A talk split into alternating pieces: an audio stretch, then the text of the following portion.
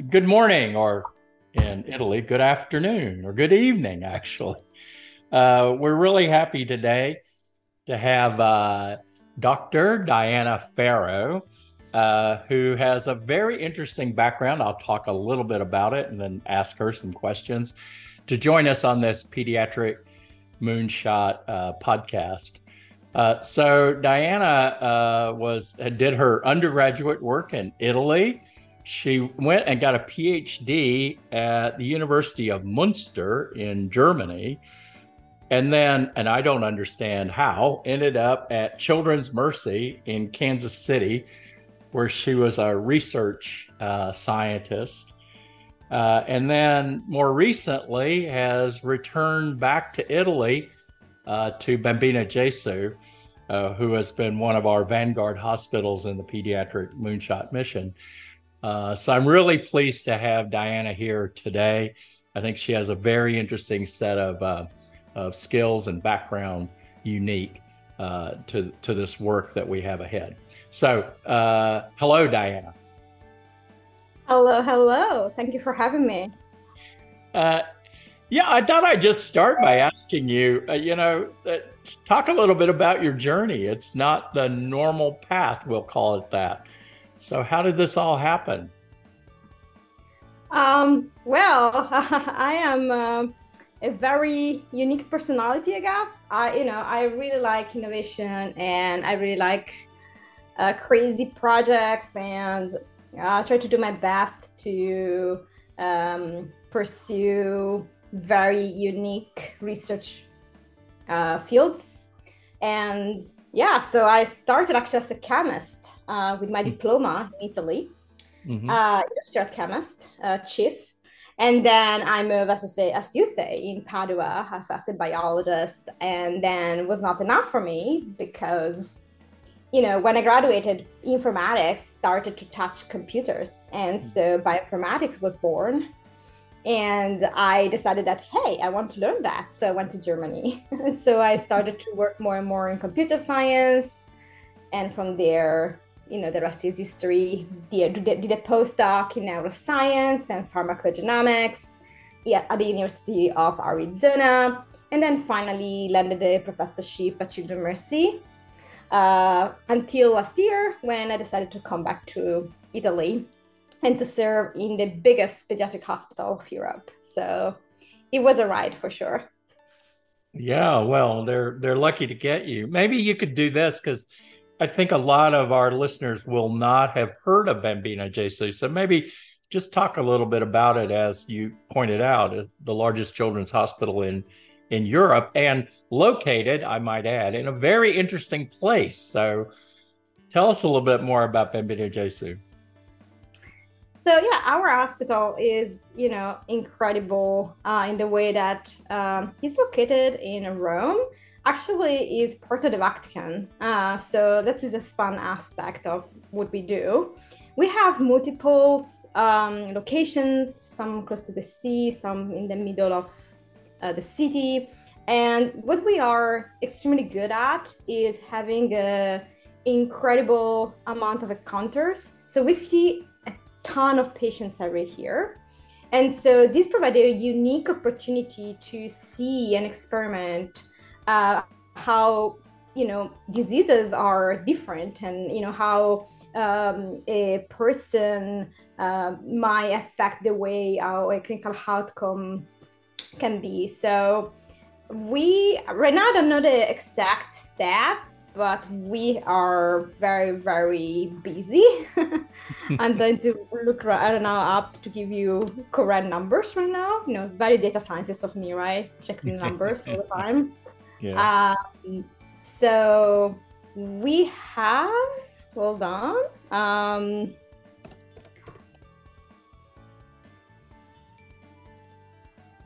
we have right now in average a number of 2 million contacts per year.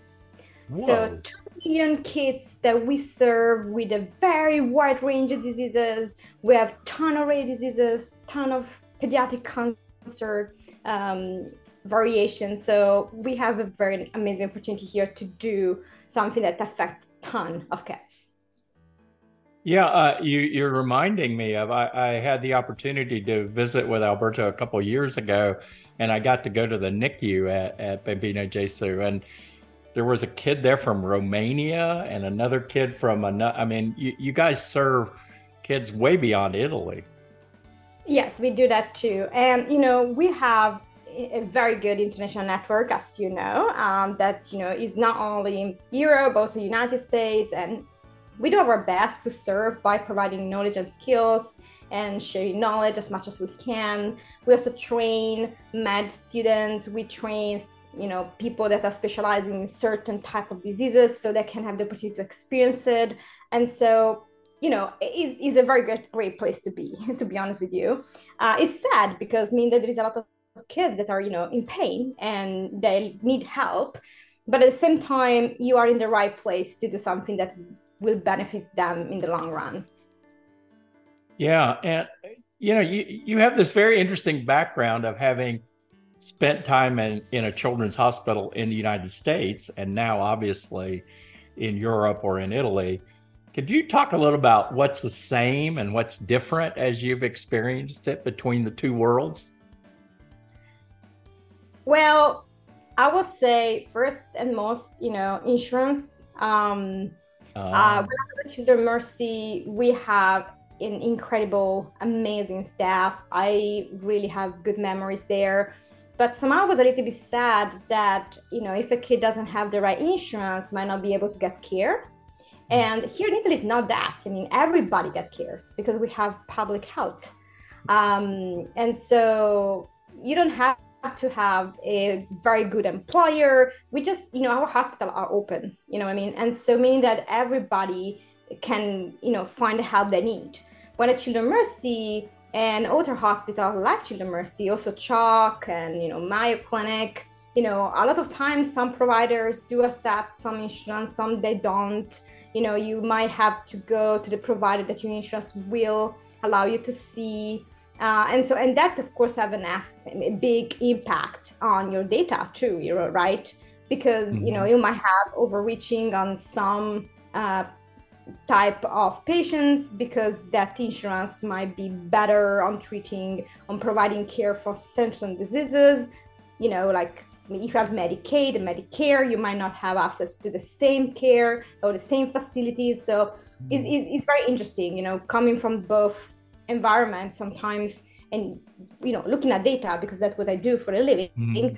you see that you know you realize how much complexity there is in that care worldwide globally.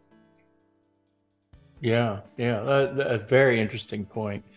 Um, you you've been an early member of our crew as we like to say a member of the pediatric moonshot crew. I i'm curious what initially drew you to it? Why why lend your capabilities to this mission?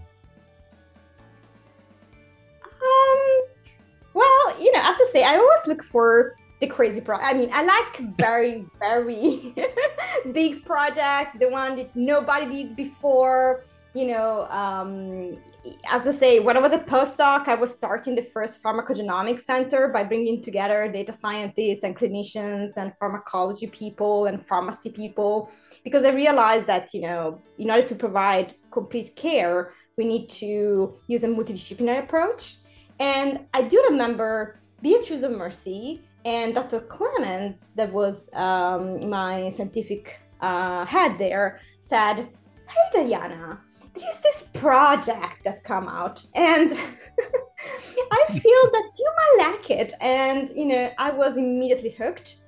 Um, and i was you know the idea to be able to overcome inequities and providing care worldwide by overcoming the limits of sharing data was for me like a big draw.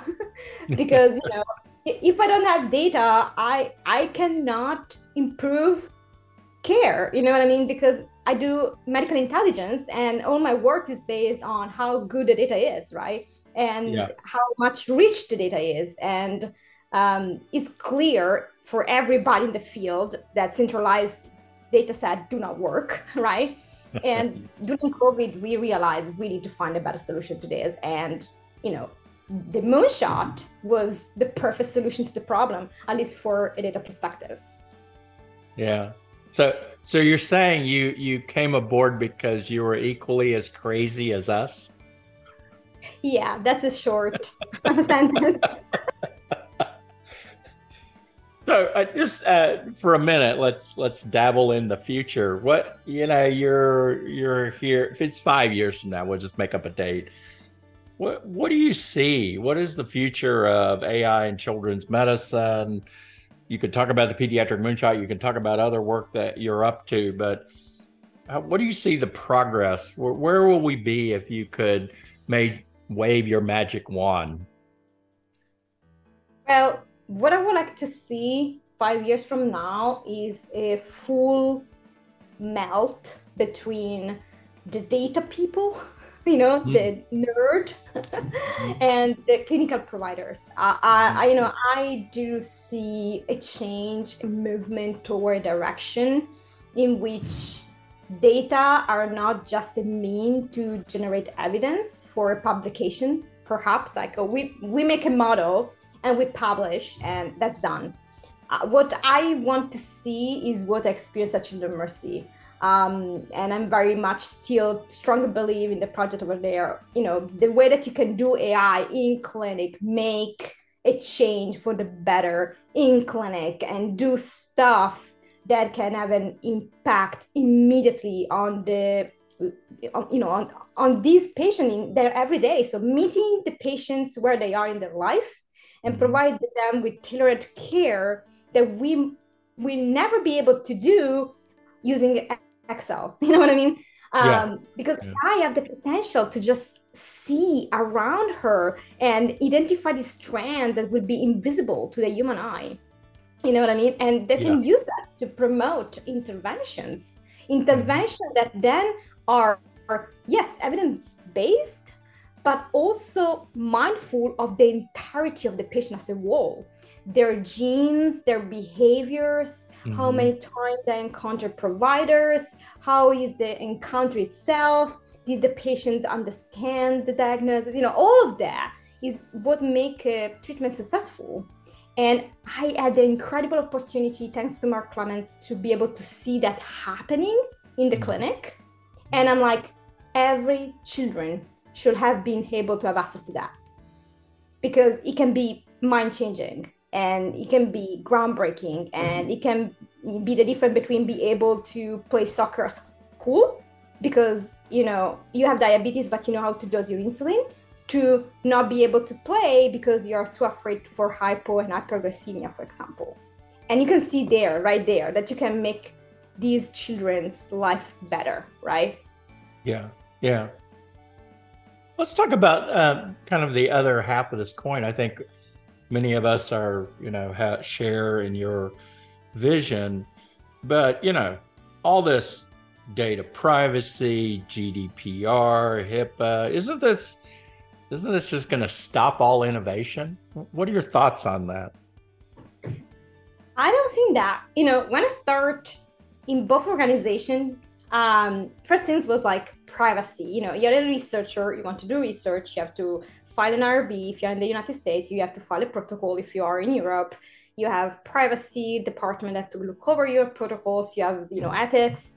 And I realized very quickly that if you establish a good communication with your officers and you are able to honestly come to the table and say, this is what I want to do, this was is can be successful, help me to help you to make this possible right? Mm. Mm. And be open to share, right? If you go there and say, hey, this is my protocol, you have to accept it because I get funded, doesn't go. you know what I mean? go there and says, hey, I have this idea and I'm writing a grant and I'm writing a protocol. And I want to make sure that what I do is in line with the law, with you know how ethics is looking at this topic right now. Can you help me to do that? You will see that there is way, way much potential to overcome blockers because they are part of the solution, right? They, mm-hmm. They're not just auditing you, they mm-hmm. are really like helping you to make your project better. And you can might give you, I'm, I'm always amazed about it. you they may give you solution that you didn't think about it when you wrote the grant. You know what I mean? Because they know their field, yeah. and you have to accept the fact that they know their field, they're experts in their field, and they want the same thing that you want: make the children life better, right? Yeah. Keep them yeah. in mind and work together. That's my solution, and that's how I see the future for you know the GDPR and privacy issue. Well, that's a, you know very good counsel. You know, include them as part of the team is really what you're saying, as opposed to them being an adversary, so to speak. Yeah, I know the the old school win-win situation. That's always my my keyword. What's the win? what do you want? What do we want? How we get there? Yeah, yeah. Um, we, you know, obviously when we talk about the pediatric moonshot and you know, improving healthcare and equity, lowering cost, et cetera, for the kids around the planet. It's a very lofty set of goals.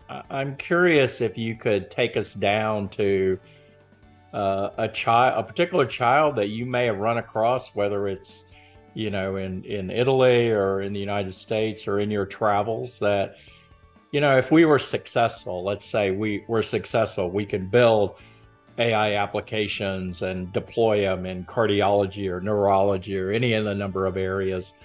Uh, tell me a story of, of a kid who would, it would have made a difference in their life. Well, if it's okay for you, we go on personal side of things. Yeah. So this is Please. September. We are in September, and it's the months for pediatric cancer, right? Hmm. Uh, and I am a pediatric cancer survivor myself. Whoa.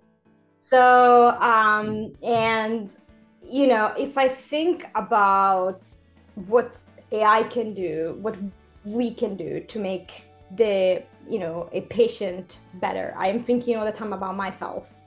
And you know, when I started my career, I was not talking about it. I was always hide the fact that I had cancer. It was like, you know, was seen like a bad thing, you know, in my life. Mm-hmm. And right now, I'm actually after you know working at pediatric hospital, I'm embracing it because I realize there is value in knowing what I'm going through, and there is value in advocating for having the care that we can provide at the best of our capacity. And so the federated learning provide a platform, a way to provide that care to every kids, the best care ever if I have a specialist that you know is good on CAR T um, treatment or is good for neuroblastoma treatment, mm-hmm. I would like to have access to that specialist, right?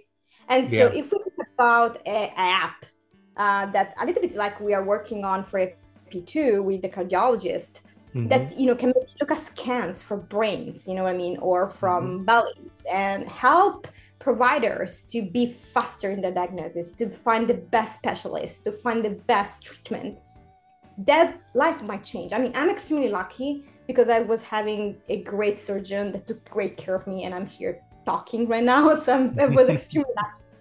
But I do remember, like my parents, for example, not having knowledge on don't having informations, right? And the idea that you can take information and make it available world, you know, in the entire world with AI and with federated learning even can literally make those situations disappear. You know what I mean?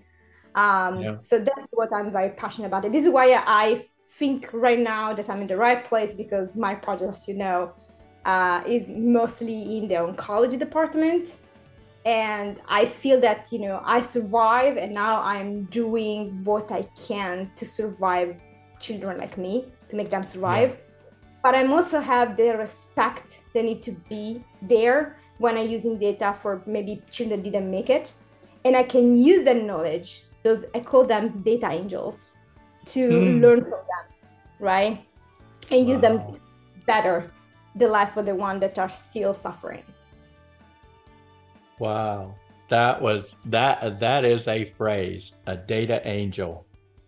Uh, that thank thank you for that, Diana, for the phrase, uh, for your contributions to the moonshot. I know, you know, we talk about we're at the vanguard stage. It's just a little rocket right now.